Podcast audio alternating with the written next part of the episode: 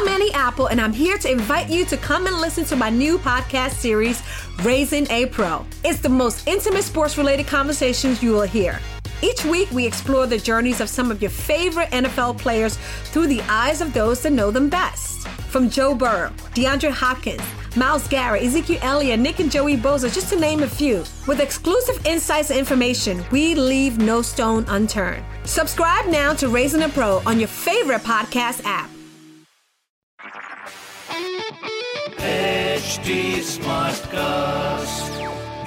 आप सुन रहे हैं HD Smartcast और ये है लाइव हिंदुस्तान प्रोडक्शन।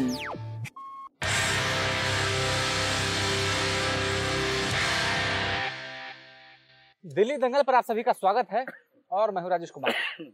आज हमारे साथ आम आदमी पार्टी के विधायक और पूर्व कानून मंत्री सोमनाथ भारती जी हैं, जो एक बार फिर से तीसरी बार मालवीय नगर विधानसभा सीट से चुनाव मैदान में है। हालांकि इस बार बीजेपी और कांग्रेस दोनों ने अपने प्रत्याशियों को बदलकर एक तरह से टफ मुकाबला कर दिया है। ऐसे में सोमनाथ भारती जी के लिए यह मुकाबला इतना आसान नहीं होगा जितना इस बार। हालांकि इनका दावा है कि इस बार हम जीतेंगे, तो आज इसी को लेकर इनसे सवाल करेंगे और जानेंगे कि इस बार यह मुकाबला कितना टफ है और इस बार अगर मालवीय नगर की जनता यहाँ से इनको चुनेगी तो क्यों चुनेगी। तो कुल मिला के इनके जो काम की उपलब्धियां हैं उस पर बात होगी। सोमनाथ भारती जी, दिल्ली दंगल शो पर आपका स्वागत है। नमस्कार, धन्यवाद आपका। आप तीसरी बार मालवीय नगर सीट से मैदान में हैं, तो इस बार अगर जनता आपको चुनती है तो क्यों चुनेगी? देखिए, कारण तो बहुत हैं जी, काम तो हमने बहुत किए जी, लेकिन जो सबसे बड़ी उपलब्धि मेरी पर्सनल रही जी, क्षेत्र में अपने आप को बिल्कुल आम की तरह उपलब्ध कराया जी। मैं सवेरे 5 बजे उठता हूँ, रात के 2 बजे तक काम करता हूँ और मेरी उपलब्धता ही मेरी पहचान है जी, जिम्मेदारी मेरी पहचान है जी, मैं जवाबदेह हूँ अपनी जनता को लेकर, मेरी पहचान है। मेरा 3 गुण लोग कहते हैं कि ये उपलब्ध है, ये जिम्मेदार है, जवाबदेह है। और मैंने एक अजूबा एक्सपेरिमेंट किया क्षेत्र के अंदर जी, जिसके जरिए हर परिवार से एक व्यक्ति को मोहल्ला सभा में जोड़ा जी। मैं हर महीने रोजाना जी क्षेत्र के अंदर किसी न किसी मोहल्ले में होता हूँ, पूरे 5 साल, आज नहीं जी। और वहाँ क्षेत्र की जनता का एक चौपाल लगाता हूँ, वहाँ क्षेत्र की जनता आती है, सवाल जवाब करती है, अपने पुराने काम का हिसाब किताब लेती है, नए काम देती है जी। और हर मोहल्ला का 67 व्हाट्सएप ग्रुप बना रखा है टोटल जी। और उसके जरिए मैंने हर परिवार के एक व्यक्ति को जोड़ रखा है जी। आज सोमनाथ भारती के पास पहुँचने के लिए किसी को कहीं जाने की जरूरत नहीं होती। मेरे क्षेत्र में व्हाट्सएप ग्रुप खोलते हैं, बारिश हो, धूप हो, आंधी हो, दिन हो, रात हो, वहाँ अपना नाम, नंबर, पता और समस्या लिखते हैं और उसका जवाब तुरंत आता है जी। और सोमनाथ भारती खुद देता है हर ग्रुप के अंदर जी। और समस्या का समाधान 24 घंटे के भीतर करके देता है जी। तो ये जो हमने डेमोक्रेसी का एक नया प्रारूप अपने क्षेत्र में ढाला जी, उसके कारण जनता यहाँ के बहुत खुश रहती है जी। और कामों के जहाँ तक सिलसिला है, चूंकि उपलब्ध रहोगे तो काम भी करना पड़ेगा, क्योंकि ग्रुपों के अंदर मजाक तो चलता नहीं जी। जो जनता जहां कहेगी करना पड़ेगा। आप कहीं से पूछ लीजिए, मेरे क्षेत्र में कोई भाजपा का साथी रहा हो, कोई कांग्रेस का साथी रहा हो, लेकिन आज सभी सोमनाथ भारती के साथी बन गए जी। क्योंकि ना तो सोमनाथ ने धर्म के आधार पे, ना जाति के आधार पे, ना क्षेत्र के आधार पे, ना पार्टी के आधार पे जी किसी को मना किया काम का जी। जो जनता जब जहाँ आई, हमने काम करके दिया। और लॉन्ग टर्म, चूंकि IIT का पढ़ा लिखा हूँ, चूंकि वकील भी हूँ, तो जो एक देश के प्रति मेरी समर्पण भावना है जी। और जो एक सपना है, देखिए हर आदमी की एक अपनी कह सकते हैं कि मन में भावना, इच्छा होती है कि कुछ का ऐसा करें कि अजूबा हो जी। एक तो मोहल्ला सभा बताई मैंने जी। दूसरा मेरा संकल्प है कि इस क्षेत्र को मैं मॉडल कंस्टिट्यूंसी के रूप में उभारूं।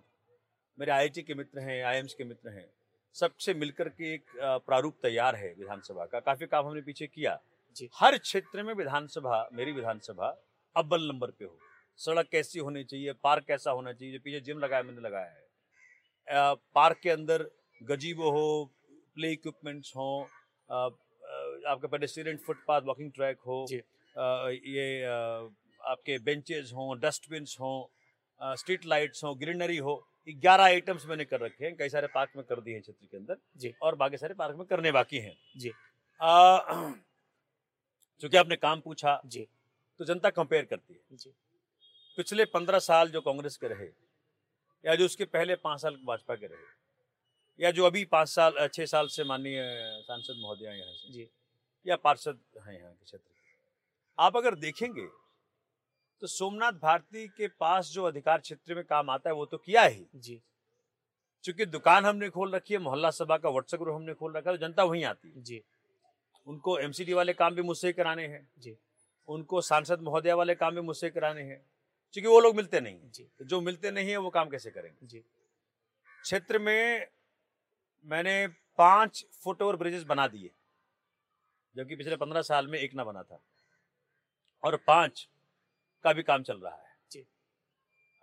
17 बनाए हमने लेफ्ट टर्न्स बाइडन किए, मतलब ट्रैफिक, चूंकि मैं आम की तरह रहता हूँ, कोई सिक्योरिटी नहीं लेता, कोई प्रिविलेज नहीं लेता, कोई लाल बत्ती नहीं है, तो मैं भी आम की तरह फंस जाता हूँ ट्रैफिक में, तो उतर के देखता हूँ कभी कहाँ पे ट्रैफिक जाम क्यों फंसाला, क्यों लगा यहाँ पे जाम।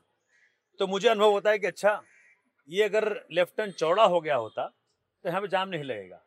इस कारण से मैंने अपने क्षेत्र में ऐसे 17 लोकेशंस हैं जहाँ की हमने या तो स्लिप रोड बना दिया, लेफ्ट टर्न जमीन लेकर के दिल्ली पुलिस से जमीन ली, हरियाणा नर्सरी से जमीन ली, हमने DER से जमीन ली, PWD से जमीन ली, कई जगह जमीन ले लेकर के हमने स्लिप रोड बनाया, जैसे कि ट्रैफिक वहाँ डिकंडीशन हो जाए जी।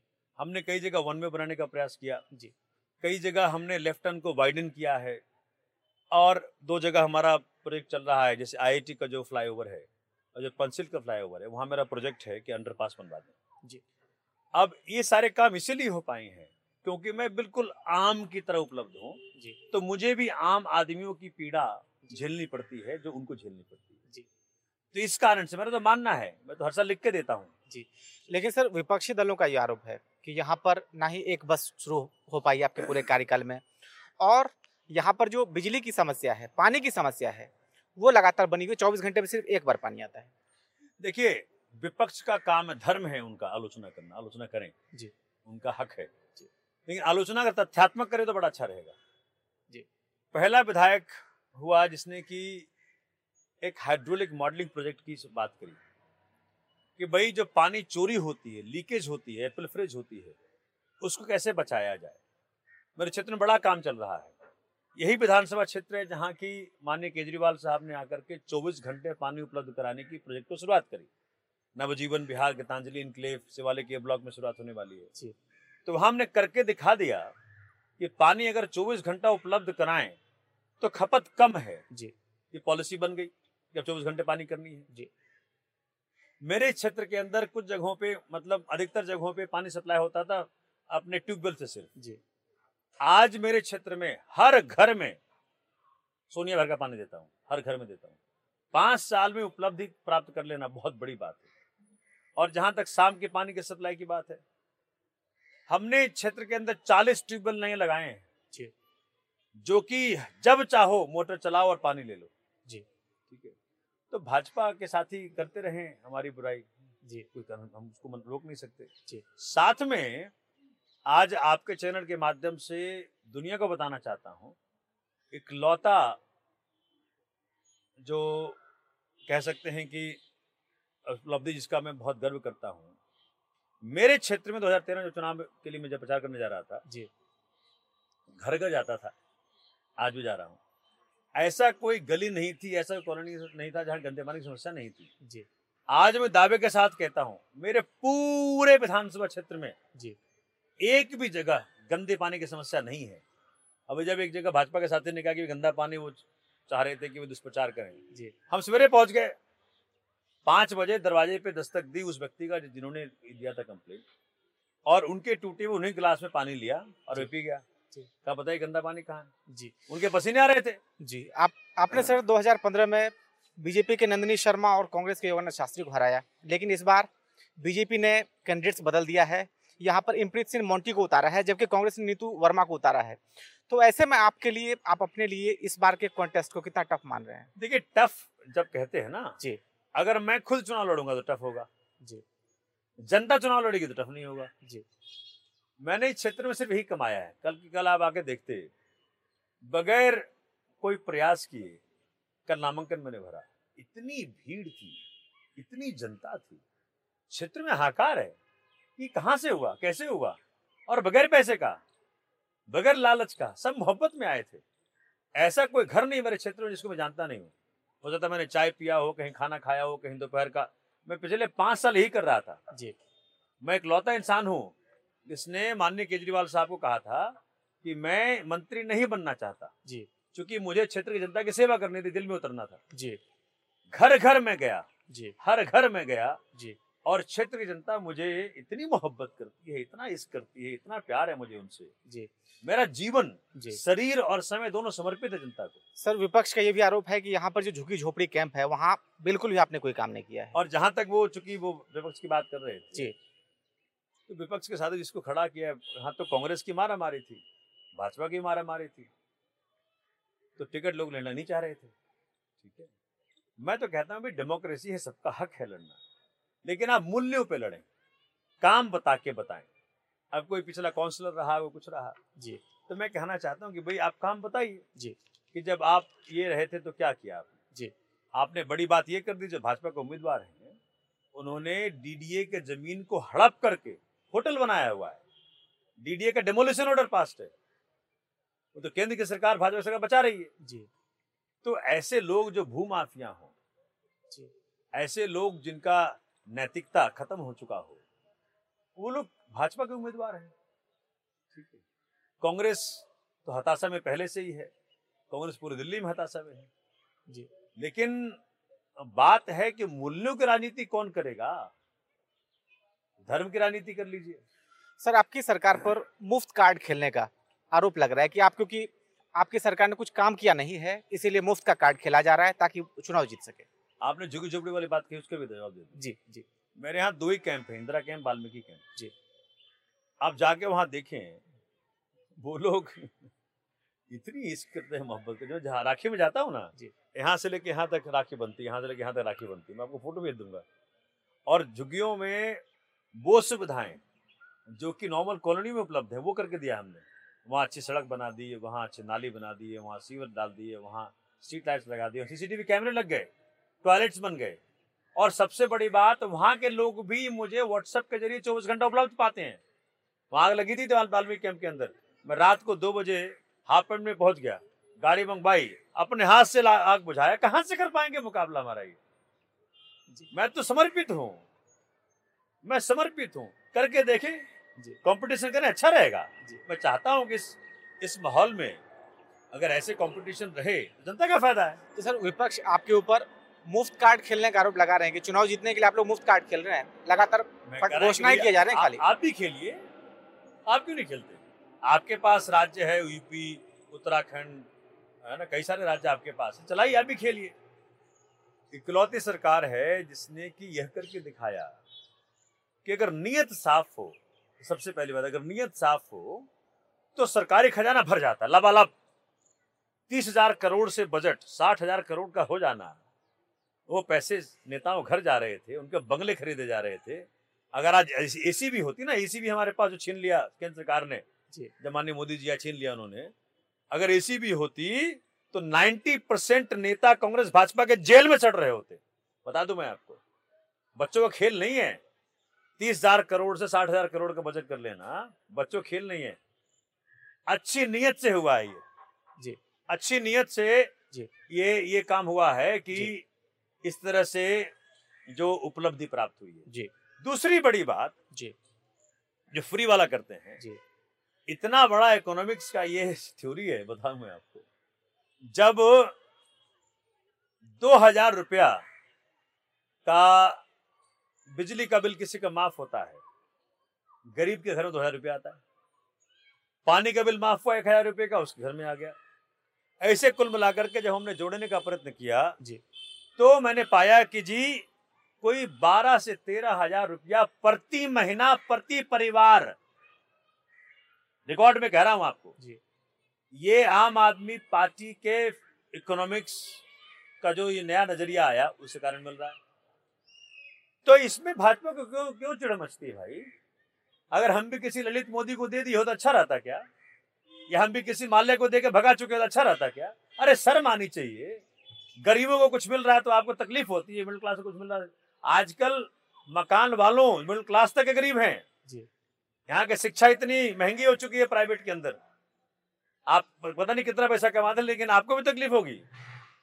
मुझे लगता है कि सरकारी स्कूलों के अंदर जो शिक्षा का एक ऐसा क्रांति घटा है जो कि भाजपा और कांग्रेस के बूते के बाहर की बात है, क्योंकि 90% नेताओं के तो प्राइवेट स्कूल हैं जी। उनके लिए तो जरूरी है कि भाई सरकारी तंत्र खत्म हो। सरकारी स्कूल खराब होगा तभी उनका प्राइवेट वाला बेहतर होगा, सरकारी अस्पताल खराब होगा तभी तो जो प्राइवेट हॉस्पिटल में इन्वेस्टमेंट कर रखा है उन लोगों ने वो अच्छा रहेगा।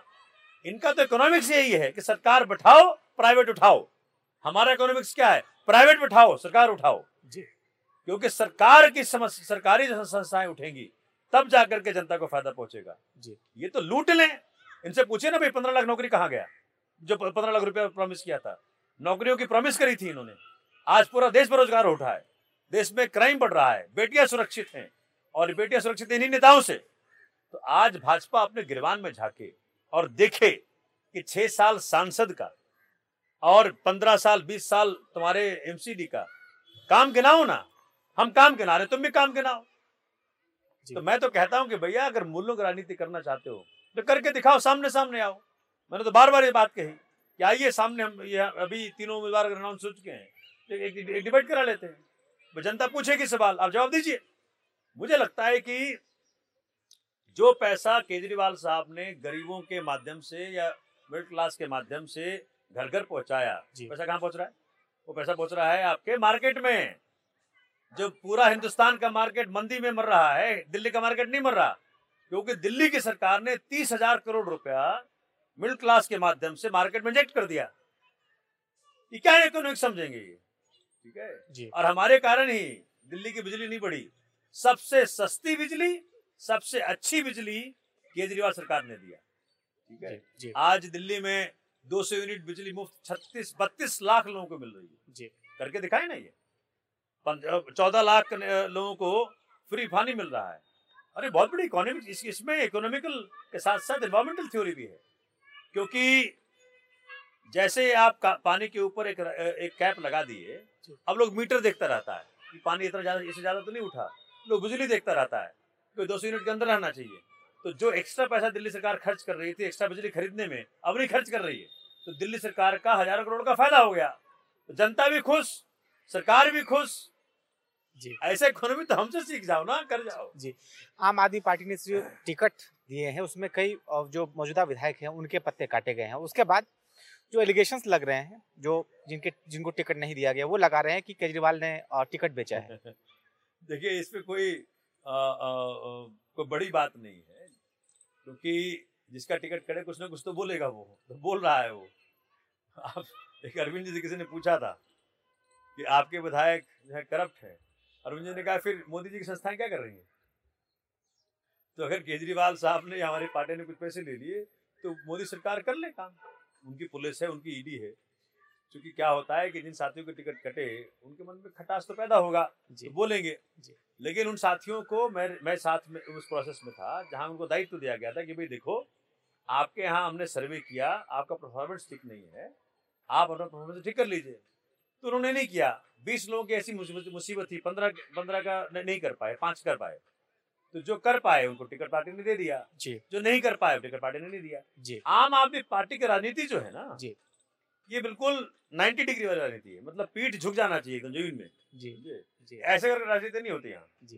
यहाँ राजनीति होती है जनता के साथ रल के, मिल के, घर जाके पूरे 5 साल, 1 महीना नहीं 6 महीना चुनाव के दौरान।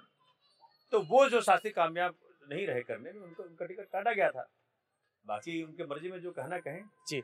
सर, आम आदमी पार्टी से पिछले कुछ वर्षों में देखें तो कई बड़े नेता जो थे शुरू में जुड़े, लगातार छोड़ के चले गए, और उन लोगों ने पार्टी के ऊपर सिद्धांतों के साथ समझौता करने का आरोप लगाया। देखिए मैंने कहा ना, सिद्धांतों से समझौता, जहां हर तरफ इतनी बड़ी बड़ी गैगेंटिक पार्टियां हैं, कांग्रेस भाजपा भाग हैं, चबा जाए आपको। इनके पास धन की कमी नहीं, इनके पास मसले की कमी नहीं। और ये मैं अक्सर कंपेयर कर देता हूँ कि जैसे कश्मीर में टेररिस्ट और आर्मी में झगड़ा होता है ना, तो आर्मी के पास तो रूल्स हैं, उनको ऑर्डर लेने पड़ते हैं कि भाई बंदूक चलाओ कि नहीं चलाओ। टेररिस्ट के पास नहीं है। तो ऐसी ये पार्टियां हैं, ये तो ना नियत इनकी ठीक, ना इनके पास नियम, ना कानून। कभी जाम लगा देंगे, कभी कुछ भी बोल देंगे, कभी पुलिस भेज देंगे, कभी FIR करा देंगे। इनको तो है भी एन केन प्राकरेन तंग करो आम आदमी पार्टी को, एन केन प्राकरेन तंग करो आम आदमी पार्टी सोमनाथ भारती केजरीवाल जी को। जी ये कुछ भी कर सकते हैं, किसी हद तक भी जा सकते हैं, ये प्लांट कर सकते हैं स्टोरीज, ये प्लांट सकते हैं गंदे काम, ये सब कुछ प्लांट कर सकते हैं। अभी बहुत कुछ होगा, अभी तो शुरुआत हुआ है। तो मुझे लगता है कि राजनीति मूल्यों की हो, मुझे लगता है राजनीति संयम की हो, राजनीति ईमानदारी से हो, जनता के फायदे के लिए हो, और इसमें कोई दुष्प्रचार का, तथ्यविहीन प्रचार का कुछ जगह नहीं होनी चाहिए। जी सोमनाथ जी, आपको क्या लगता है कि मालवीय नगर में इस वक्त क्या काम रह गया है, जो अगर मौका यहाँ की जनता और दोबारा दे रही है तो वो काम आप आने के बाद करेंगे, और केजरीवाल सरकार को वो क्या काम है जो नेक्स्ट टर्म में केजरीवाल सरकार को करना है? आप तो केजरीवाल सरकार ने दे दिया अपना मैनिफेस्टो जी, 24 घंटा पानी, नल से पीने वाला पानी, 24 घंटा बिजली, 200 यूनिट बिजली की मुफ्त जो है जारी रहेगी। और बड़ा हमने अनाउंस किया है कि जितने भी इलेक्ट्रिकल वायर जो बाहर हैं झूलते रहते हैं सबको अंडरग्राउंड कर देंगे। अब सोचिए कि सरकार के विजन ऐसा है किसी का, भाई सारे वायर अगर अंडरग्राउंड हो गए दिल्ली खूबसूरती कहाँ बढ़ जाएगी। लेकिन मैंने अपने क्षेत्र में किया है, यहाँ पे गुरुद्वारा बगल में है जी, तो गुरुद्वारा का जो फेस था वो बड़ा खराब लग रहा है। गुरुद्वारा साहिब बहुत अपने अंदर के भाव का प्रतीक है, तो हमने कहा भाई ये तो ठीक नहीं है। हमने करा, जाके पूछे वहाँ पे, गुरुद्वारा साहिब बहुत चमक गए, तो जो तार हटने से जो हो गया। मैं कह रहा हूं कि ये सरकार काम पर ही चलेगी। जैसे मैं अपने क्षेत्र में देखा, मैंने सपना देख रखा है जी कि मैं अपने क्षेत्र को मॉडल कंस्टिट्यूंसी बनाऊंगा। कुछ काम किए हैं, हमने बीज बोए हैं, कुछ हमने नींव रखी है, अब कुछ काम बाकी है। क्षेत्र के अंदर जितनी कॉलोनियां हैं सब सेल्फ सफिशिएंट होंगी सॉलिड वेस्ट मैनेजमेंट, सब सेल्फ सफिशिएंट होगी आपके सीवेज ट्रीटमेंट प्लांट लगा करके। वहाँ का जो नॉन पोर्टेबल यूज वाटर है, जैसे पार्क में डालना, पेड़ में डालना, उसको ही करूंगा मैं जी। हर कॉलोनी के अंदर STP लगाऊंगा।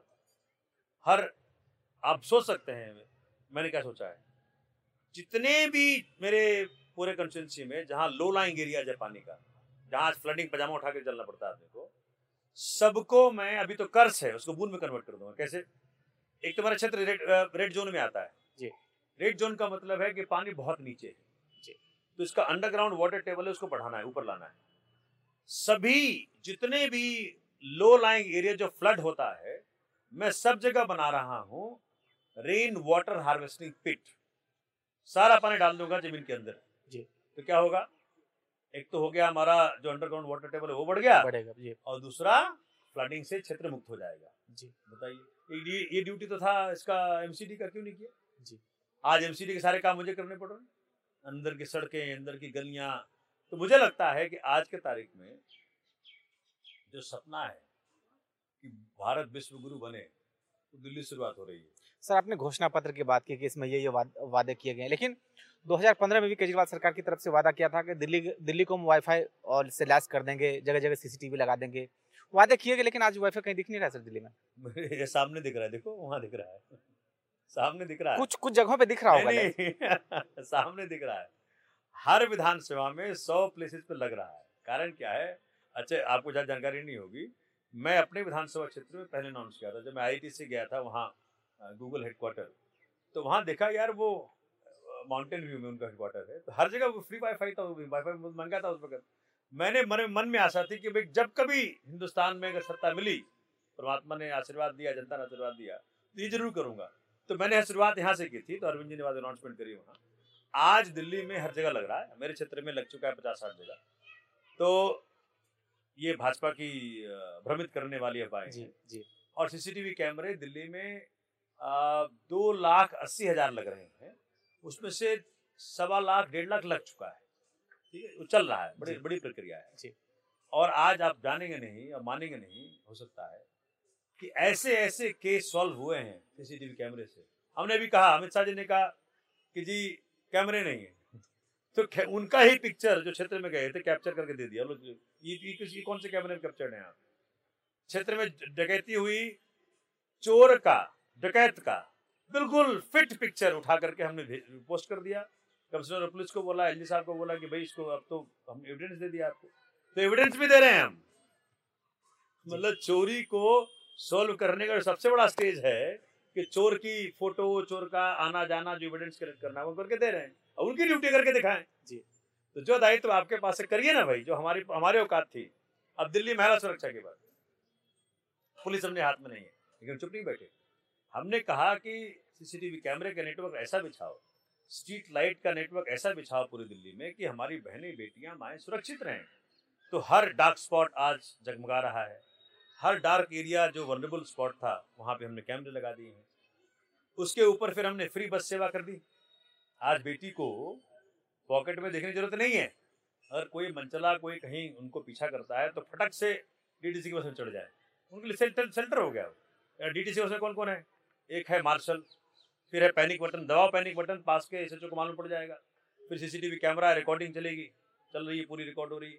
जीपीएस लगा हुआ है जिसके जरिए आज हर बस का हर मूवमेंट कैप्चर हो रहा है जी। हम तो करके दिखा रहे हैं जी।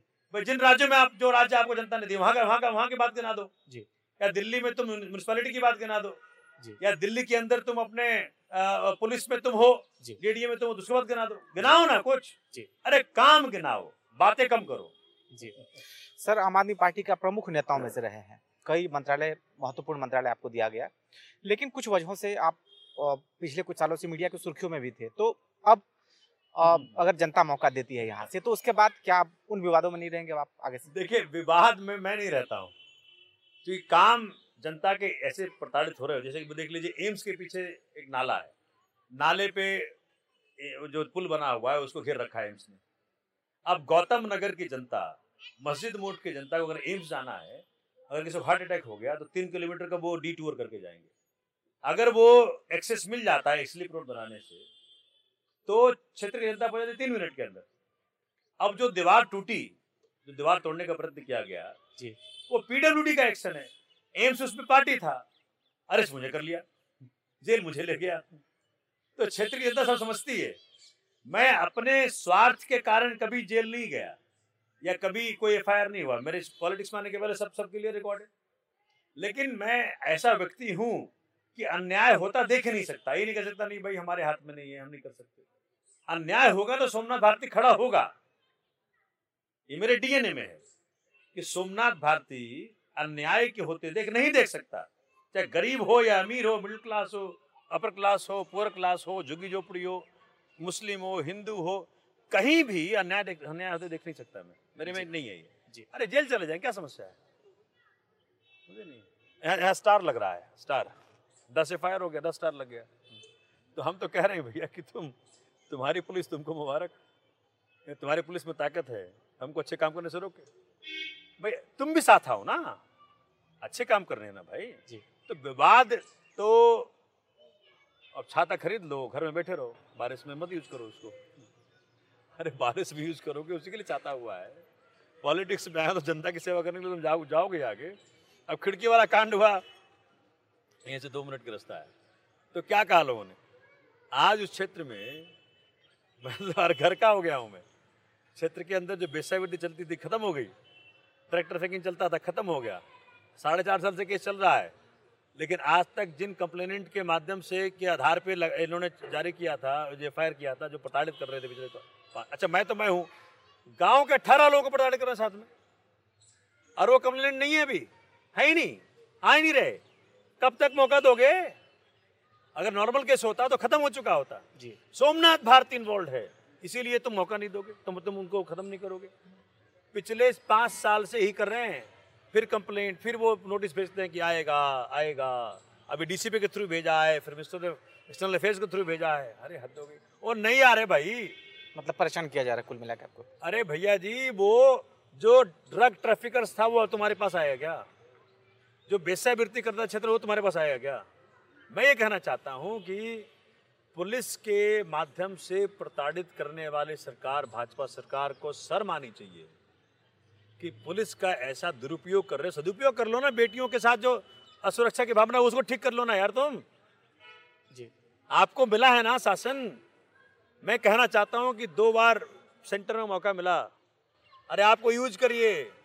जनता के पेट में खाना चाहिए, जनता को नौकरी चाहिए। आज क्षेत्र में सुरक्षा है, बहनें सुरक्षित हैं, व्यवस्था करिए ना जी। बातें करनी और काम करना और जी। तो जाहिर तौर पर सोमनाथ भारती जी ने दिल्ली नगर में हर सवाल का बेबाकी से जवाब दिया। उन्होंने कहा कि क्षेत्र की जनता के लिए हम लड़ते रहेंगे, चाहे जो भी हो जाए, हर कीमत पर लड़ेंगे। और इसके साथ उनका फिर से उन्होंने एक बार फिर से जीत का दावा किया है। और चुनावी दंगल में आपने बड़ी बेबाकी के साथ जीत का दावा जवाब दिया है, जनता ने किया। जी जी, जनता से पूछ लीजिए, दावा उनका है जी। और चुनावी दंगल में, दिल्ली दंगल में आपने अपना बेशकीमती वक्त दिया है, उसके लिए आपका शुक्रिया। बहुत बहुत आपका धन्यवाद और शुक्रिया।